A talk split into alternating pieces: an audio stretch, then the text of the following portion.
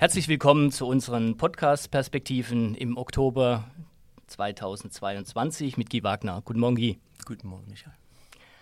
Seit unserem letzten Austausch im Juli hat sich die Wirtschaftslage nicht unbedingt gebessert. Und zu Beginn des Winters kommen jetzt auch neue große Sorgen über die Energieversorgung dazu.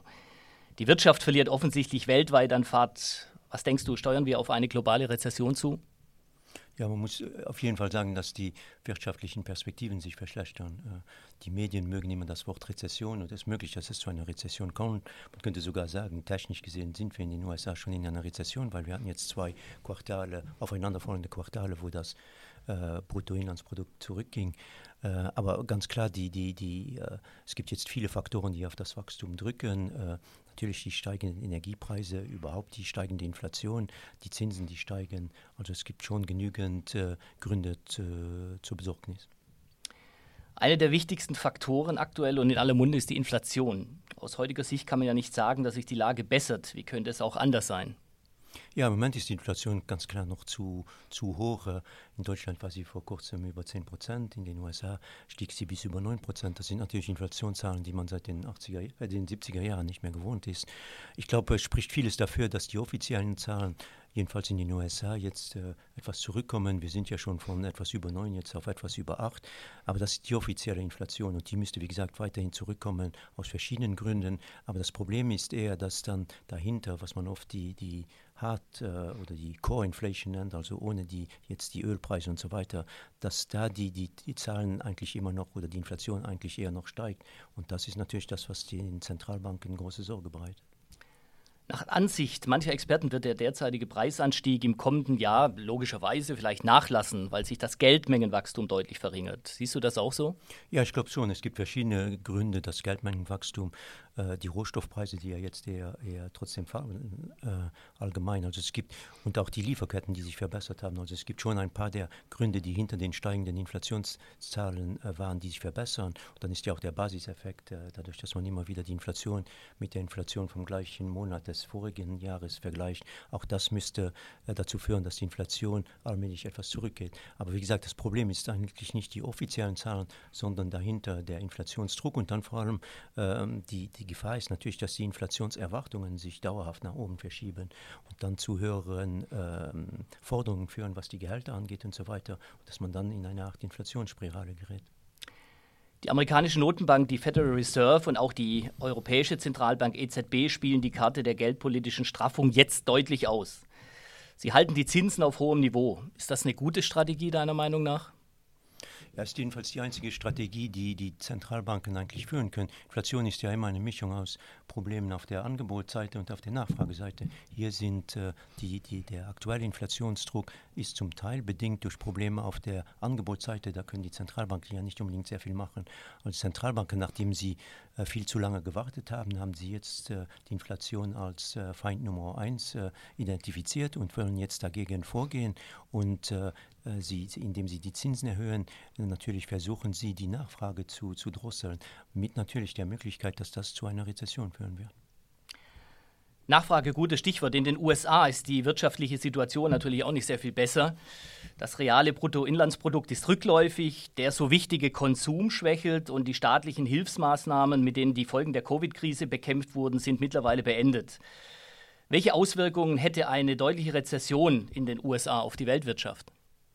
Größere Auswirkungen, weil die, die USA bleibt nun mal der Hauptmotor der Weltwirtschaft. Und wenn natürlich dann die, die amerikanische Wirtschaft wirklich jetzt äh, extrem schwächeln würde, dann hätte das größere Auswirkungen auf die Weltwirtschaft. Umso mehr, dass der andere Motor, sagen wir mal so, für die Weltwirtschaft, also die chinesische Wirtschaft, auch nicht unbedingt sehr gut aussieht im Moment. In Europa dreht sich zurzeit alles um die Auswirkungen des äh, Ukraine-Krieges und der Energieversorgung. In der Frage, wie man Unternehmen und Bürgerinnen und Bürger schützen kann, haben sich die 27 EU-Mitglieder nicht unbedingt einig gezeigt. Zur Stützung seiner Wirtschaft hat Deutschland jetzt ein Hilfspaket von rund 200 Milliarden auf den Tisch gelegt. Denkst du, das ist ein gutes Vorgehen, wenn man die Europäische Union als Ganzes betrachtet? Ja, Deutschland wurde ja teilweise von den anderen Ländern dafür kritisiert und es ist natürlich immer die, die, Gefahr, dass wenn die Zeiten äh, sich verschlechtern, dass es äh, teilweise jeder für sich und äh, es, es, gab von Anfang an das Problem, dass das Konstrukt Euro, Euro, ein paar größere Probleme hat, die nie richtig behoben wurden und die, treten natürlich in Krisenzeiten etwas mehr, äh, sieht man die mehr als, als äh, in Zeiten, wo alles gut läuft.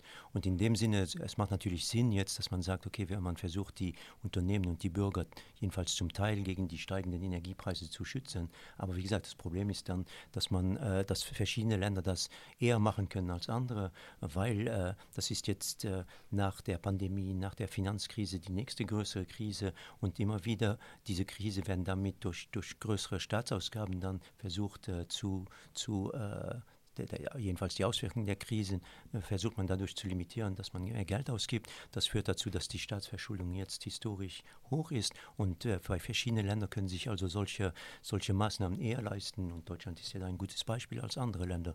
Und das Risiko ist natürlich dann wieder, dass es zu einer größeren Fragmentierung in, in der Eurozone kommt. Politisches Konstrukt äh, bringt mich zur nächsten Frage. Ist Europa politisch und wirtschaftlich gewappnet, um auf diese Energiekrise angemessen zu reagieren? Das ist eine schwierige Frage und es ist schwierig, eine Antwort auf diese Frage zu bekommen. Natürlich, die, die, äh, man muss jetzt mal schauen, wie, wie schwerwiegend der, die, die Energiekrise im Winter, sie, ob sie sich extrem äh, nochmal verschlechtert und so weiter. Aber natürlich, das Problem ist immer wieder das Gleiche. Es ist eben das Problem, dass wir jetzt äh, die, wir haben jetzt mehrere Krisen in den letzten Jahren mitgemacht, die haben zu dieser extrem hohen Verschuldung geführt. Und das Problem jetzt ist natürlich dann auch, dass bis jetzt war die hohe Verschuldung kein größeres Problem, weil die Zinsen so niedrig waren. Also der Schuldendienst war eigentlich sehr, sehr niedrig. Jetzt steigen die Zinsen und das könnte dann mittelfristig zu, zu größeren Problemen führen. Schauen wir über den Kanal, schauen wir auf das Vereinigte Königreich. Großbritannien gehört mittlerweile nicht mehr zur Europäischen Union. Trotzdem verfolgen wir natürlich sehr aufmerksam, gerade in den vergangenen Wochen, was dort derzeit geschieht. Ist die schwere politische Krise, die ja indirekt auch eine Finanzkrise ist, deiner Einschätzung nach beunruhigend? Ja, sie zeigt jedenfalls, dass was geschehen könnte, wenn, wenn die, die Verantwortlichen irgendwann ihre Glaubwürdigkeit verlieren. In, in, in, Im Falle der, des äh, Großbritanniens war es jetzt eher ein Problem der, der politischen ähm, Verantwortlichen, aber es könnte natürlich auch die Zentralbanken sein.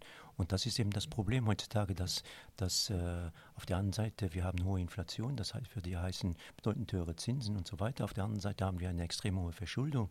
Äh, da sind natürlich äh, hohe Zinsen Gift dafür und diesen, diesen, diese schmale Gratwanderung hinzubekommen, das wird, glaube ich, äh, ähm, das Problem der, der Autoritäten in den nächsten Jahren, in den kommenden Jahren sein. Apropos Autoritäten, blicken wir nach Asien. In äh, China verliert die Wirtschaft an Fahrt und der Immobilienmarkt steht immer unter noch größerem Druck. Was würde es bedeuten, wenn die chinesische Wirtschaft noch stärker einbricht? Ja, ich habe ja vorhin schon gesagt, die chinesische Wirtschaft ist im Endeffekt der zweite Wachstumsmotor für die Weltwirtschaft in den letzten Jahren gewesen.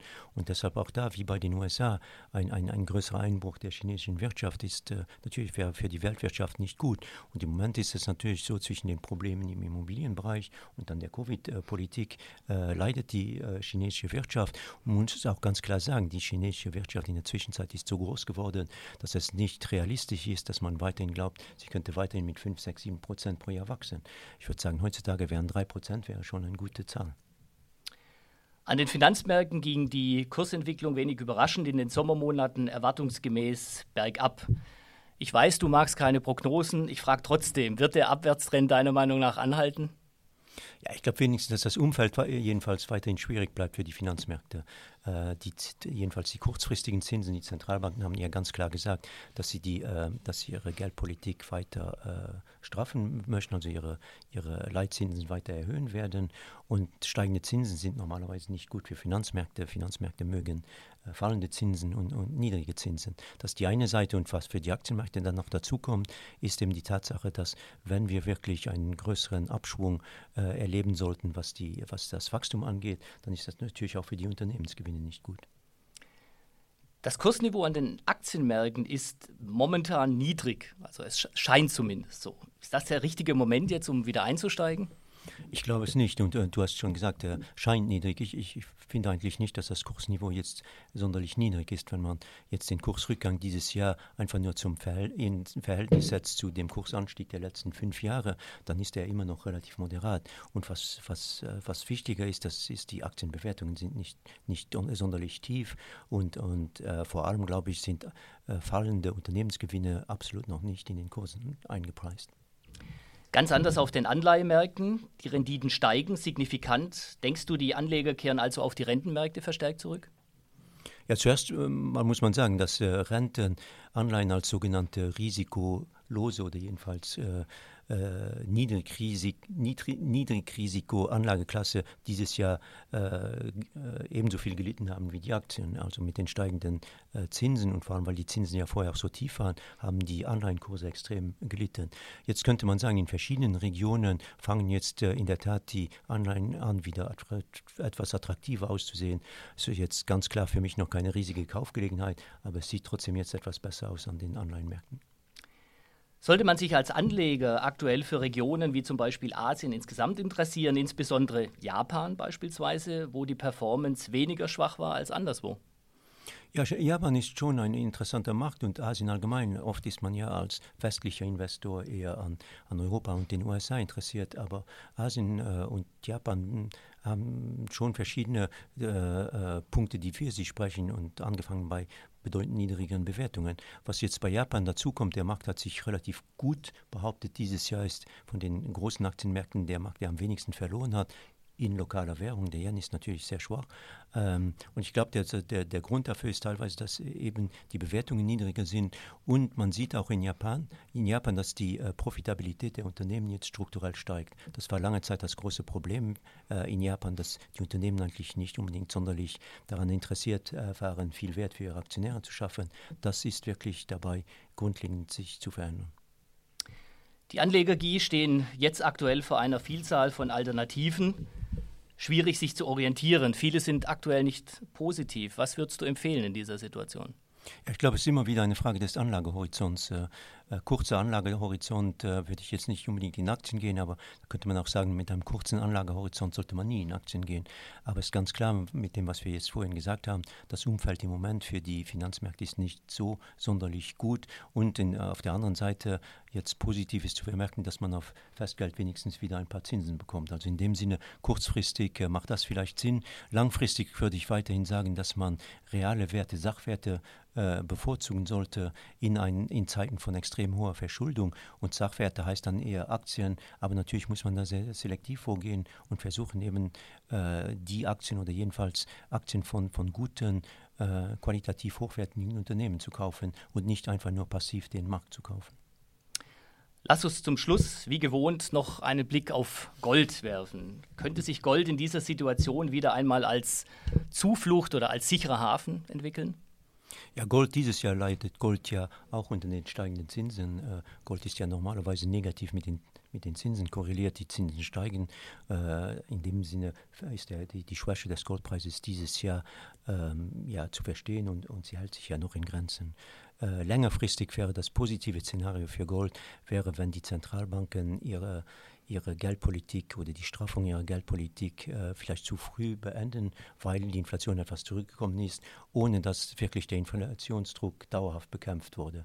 Und das äh, würde dann natürlich an ihrer äh, wiederum dazu führen, dass sie an Glaubwürdigkeit verlieren. Das würde dazu führen, dass mittelfristig die Inflation höher ist, als es anders, andersrum äh, der, der Fall wäre. Und das wäre ein positives Szenario für Gold. Aber im Moment ist das noch nicht der Fall.